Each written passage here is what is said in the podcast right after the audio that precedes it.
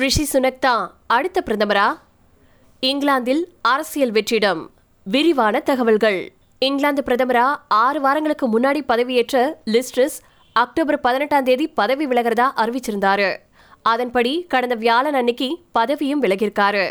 இதை தொடர்ந்து அரசு நிலையற்றதா இருந்துட்டு வந்துட்டு இருக்கு லிஸ்டர்ஸின் இடத்த யாரு நிரப்ப போறாங்க?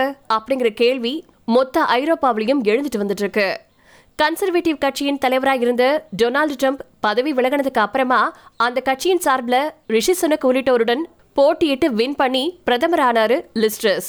நாற்பத்தஞ்சு நாட்கள் மட்டுமே பதவியில் இருந்த அவரு இங்கிலாந்தின் மோசமான பொருளாதார நிலை காரணமா பதவி விலகியிருக்காரு. பிரிட்டனின் பொருளாதார நெருக்கடி. கோவிடுக்கு அப்புறமா பொருளாதார அழுத்தம் இங்கிலாந்தை விட்டு முழுசா விலகவே இல்லை. ரெண்டாயிரத்தி இருபத்தி ரெண்டாவது வருஷம் இங்கிலாந்துல பணவீக்கம் பல மடங்கு அதிகரிச்சிச்சு. எரியிற நெருப்புல எண்ணெயை ஊத்துறது மாதிரி உக்ரைன் ரஷ்யா போரும் அமைஞ்சிச்சு. ரஷ்யா மீதான பொருளாதார தடைகளால எண்ணெய் விலை அதிகரிச்சிச்சு.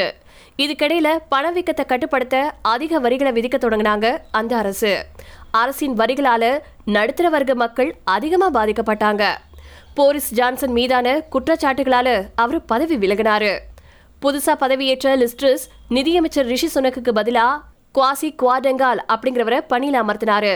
இவங்களுடைய கூட்டணி மினி பட்ஜெட் அப்படிங்கிற பேர்ல வரிகளை குறைச்சாங்க. மின்சார கட்டணத்தை குறைச்சாங்க. இதனால அரசுக்கு நெருக்கடி அதிகரிச்சுச்சு. பண மதிப்பிழப்பும் ஏற்பட்டுச்சு. நாற்பத்தஞ்சு நாட்கள் மட்டுமே பதவியில இருந்த லிஸ்ட்ரஸ் குவாசி குவார்டெங்காலுக்கு பதிலா ஜெர்மி ஹண்ட் அப்படிங்கிறவரை பணியில அமர்த்தினாரு. இவரு வரி குறைப்பை நீக்கியும் மின்சார கட்டண குறைப்பு ஏப்ரல் வரை மட்டுமே செல்லும் அப்படின்னு மாத்தியும் ஆணையிட்டாரு. இங்கிலாந்தில் மீண்டும் பொது தேர்தல். குவாசி குவார்டெங்கால பதவியில இருந்து நீக்கினதுல இருந்தே இங்கிலாந்தின் நிலையற்ற தன்மையை போக்க தேர்தல் நடத்தணும் அப்படிங்கிற கோரிக்கை வச்சுட்டு வந்துட்டு இருக்காரு எதிர்க்கட்சி தலைவரான கேர் ஸ்டார்மர். உழைப்பாளர் கட்சியின் சார்பில் கன்சர்வேட்டிவ் கட்சியின் மீது பல குற்றச்சாட்டுகளை முன் வச்சுட்டு வந்துட்டு இருக்காரு கடந்த அஞ்சு வருஷ ஆட்சியில ஆறாவது முறையா பிரதமரை தேடிட்டு வந்துட்டு இருக்கு கன்சர்வேட்டிவ் கட்சி. உள்துறை அமைச்சராக இருந்த சுயலா பிரேவர்மென் பதவி விலகல் மற்றும் நிதியமைச்சராக இருந்த குவாசி குவார்டெங் பதவி மாற்றம் இப்படி இப்படி பிரிட்டன் நாடாளுமன்றத்துல கன்சர்வேட்டிவ் கட்சிக்கு எதிரான அலையை எழுப்பியிருக்கு. இதனால பொது தேர்தல் கோரிக்கை வலுத்துட்டு வந்துட்டு இருக்கு அரசுக்கு உச்சபட்ச அழுத்தம் ஏற்பட்டுச்சுன்னா பொது தேர்தலுக்கு வாய்ப்பு இருக்கு. ஆனா பொருளாதார நெருக்கடிக்கு இடையில இது நடைபெறுவதற்கான வாய்ப்புகள் ரொம்ப ரொம்ப குறைவுதான் கன்சர்வேட்டிவ் கட்சியின் அடுத்த பிரதமர் யார்?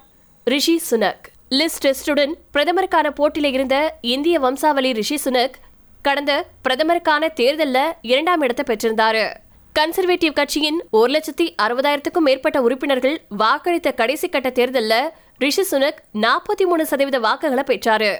இதனால இவர் அடுத்த பிரதமரா வர வாய்ப்புகள் இருக்கு. பென்னி மொர்டன்ட். சுனக்கிற்கு போட்டியா இருந்துட்டு இருக்காரு பென்னி மோர்டன்ட்.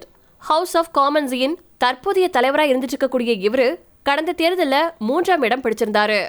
பாதுகாப்புத்துறை அமைச்சராகவும் வேலை செஞ்சிருக்காரு. Boris Johnson. ட்விட்டர்ல பிரிங் பேக் போரிஸ் அப்படிங்கிற ஹேஷ்டேக்கை ட்ரெண்ட் செஞ்சுட்டு வந்துட்டு இருக்காங்க சில கன்சர்வேட்டிவ் கட்சி தலைவர்கள். போரிஸ் ஜான்சனுடைய வெற்றிடம் நிரப்ப முடியாத ஒண்ணு அப்படின்னு அவங்க கருதுறாங்க. இவங்களை தவிர பாதுகாப்புத்துறை செயலர் பென் வாலஸ் மற்றும் சமீபத்தில் ராஜினாமா செய்ய நிர்பந்திக்கப்பட்ட சுயலா பிரேவர்மேன் ஆகியோரும் பிரதமருக்கான தேர்தலில் பங்கெடுக்கிறதுக்கான வாய்ப்பு இருக்கு. இவங்கள வர திங்கட்கிழமை நூற்றுக்கும் அதிகமான நாடாளுமன்ற உறுப்பினர்களின் ஆதரவை பெறக்கூடியவங்க தேர்தலை சந்திக்கலாம். மொத்தமா முன்னூத்தி ஐம்பத்தி ஏழு நாடாளுமன்ற உறுப்பினர்கள் மட்டுமே இருக்கிறதுனால அதிகபட்சம் மூணு போட்டியாளர்களே இருப்பாங்க அப்படின்னு சொல்லப்பட்டிருக்கு.